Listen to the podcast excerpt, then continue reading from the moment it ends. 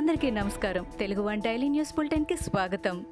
మే ఇరవై ఐదు రెండు వేల ఇరవై ఒకటి ఈనాటి ముఖ్యాంశాలు.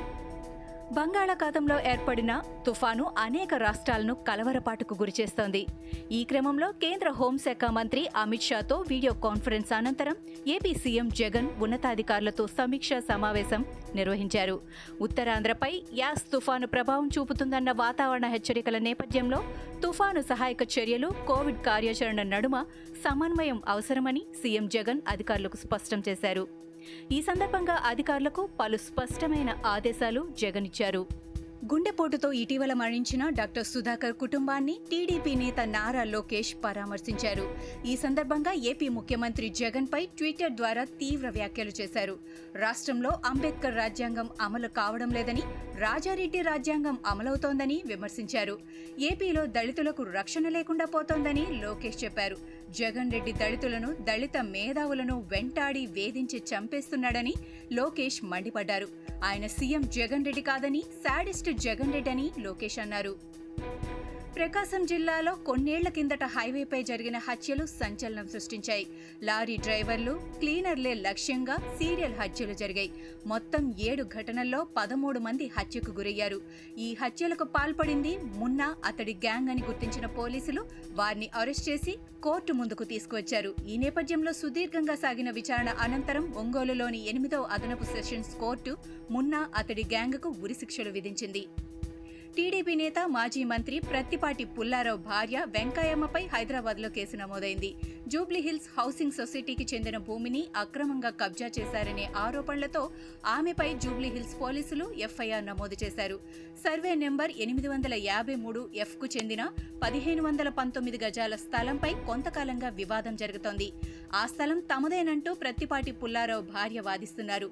ఆ స్థలంలో జూబ్లీహిల్స్ హౌసింగ్ సొసైటీకి చెందిన బోర్డును కూడా తొలగించారు. వైసీపీ ఎంపీ రఘురామకృష్ణరాజు బెయిల్పై విడుదలయ్యే ప్రక్రియ మరింత ఆలస్యమైంది. విడుదలకు మరో నాలుగు రోజులు వేచి ఉండక తప్పదని ఆయన తరపు న్యాయవాది లక్ష్మీనారాయణ తెలిపారు. సికింద్రాబాద్ ఆర్మీ ఆసుపత్రిలో ఉన్న రఘురాజు ఆరోగ్య పరిస్థితి గురించి మెజిస్ట్రేట్ అడిగి తెలుసుకున్నారు. ఆసుపత్రి నుంచి డిశ్చార్జ్ సమరీని ఆయన కోరారు. ఈ నేపథ్యంలో రఘురాజుకు మరో నాలుగు రోజుల పాటు వైద్యం అవసరమని మెజిస్ట్రేట్కు ఆర్మీ ఆసుపత్రి వైద్యులు తెలిపారు. ముఖ్యమంత్రి కేసీఆర్ పై ముదిరాజ్ మహాసభ హుజూరాబాద్ ఇన్ఛార్జ్ కుమారస్వామి మండిపడ్డారు. ఇంతకాలం కేసీఆర్కు కుడి ఎడమ భుజాలుగా హరీష్ రావు ఈటల రాజేందర్ ఉన్నారని ఇప్పుడు వారిద్దరి మధ్య చిచ్చు పెట్టేందుకు కేసీఆర్ యత్నిస్తున్నారని దుయ్యబట్టారు. వాస్తవానికి టీఆర్ఎస్లో హరీష్ రావు కూడా అన్యాయానికి గురవుతున్నారని చెప్పారు. ఇప్పుడు ఈటలకు చెక్ పెట్టేందుకు హరీష్ను కేసీఆర్ రంగంలోకి దించారని ఇది చాలా దారుణమని ఆయన అన్నారు. ఏపీ నుంచి వస్తున్న ప్రజలను సరిహద్దుల్లో తెలంగాణ పోలీసులు ఆపేస్తున్న సంగతి తెలిసిందే. ఈ నేపథ్యంలో బోర్డర్లో వందలాది వాహనాలు నిలిచిపోతున్నాయి. ఈ సందర్భంగా నల్గొండ డీఐజీ రంగనాథ్ మాట్లాడుతూ ఏపీ నుంచి వస్తున్న వారికి పలు సూచనలు చేశారు. ఏపీ ప్రభుత్వం లేదా ఏపీ తెలంగాణ పోలీసులు జారీ చేసిన పాస్ ఉంటేనే తెలంగాణలోకి అనుమతిస్తామని ఆయన స్పష్టం చేశారు. ఏపీ నుంచి వచ్చేవారు పోలీసుల సూచనలు పాటించాలని తెలిపారు.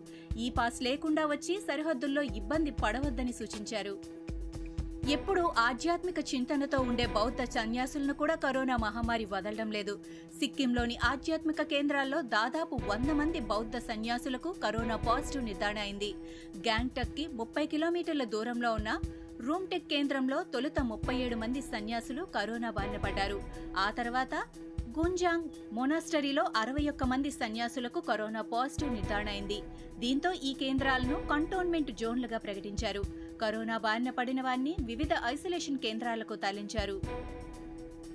దేశం కరోనా సంక్షోభంలో చిక్కుకున్న వేళ Bharat cricket control board BCCI ఉదారంగా స్పందించింది. కోవిడ్ పై పోరులో భాగంగా పది లీటర్ల సామర్థ్యం గల రెండు వేల ఆక్సిజన్ కాన్సంట్రేటర్లను విరాళంగా అందించాలని నిర్ణయించింది. రాబోయే నెలలో ఆక్సిజన్ కాన్సంట్రేటర్లను దేశవ్యాప్తంగా విరివిగా అందజేయాలని బీసీసీఐ భావిస్తోంది. యావత్ మానవాళిని హడలెత్తిస్తున్న కరోనా వైరస్ తొలుత చైనాలో వెలుగు చూసిన సంగతి తెలిసిందే. అయితే చైనాలోని వ్యూహాన్ వైరాలజీ ల్యాబ్ కరోనా వైరస్కు పుట్టినిల్లు అని ఇప్పటికీ ఆరోపణలు వస్తున్నాయి. దీనిపై అమెరికాలోని ప్రఖ్యాత వాల్ స్ట్రీట్ జర్నల్ పత్రిక ఆసక్తికర కథనం వెలువరించింది. కరోనా వైరస్ గురించి ప్రపంచానికి తెలియకముందే వ్యూహాన్ ల్యాబ్లో ముగ్గురు సిబ్బంది అనారోగ్యంతో ఆసుపత్రి పాలయ్యారని ఈ కథనం సారాంశం. రెండు వేల పంతొమ్మిది నవంబర్లో ఈ ఘటన జరిగిందని వాల్ స్ట్రీట్ జర్నల్ వివరించింది. ఇవి ఈనాటి ముఖ్యాంశాలు. మరికొన్ని ముఖ్యాంశాలతో మళ్ళీ రేపు కలుద్దాం.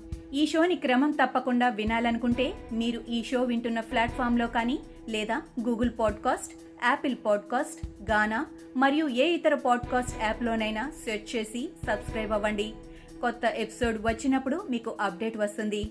అంతవరకు సెలవు. నమస్కారం.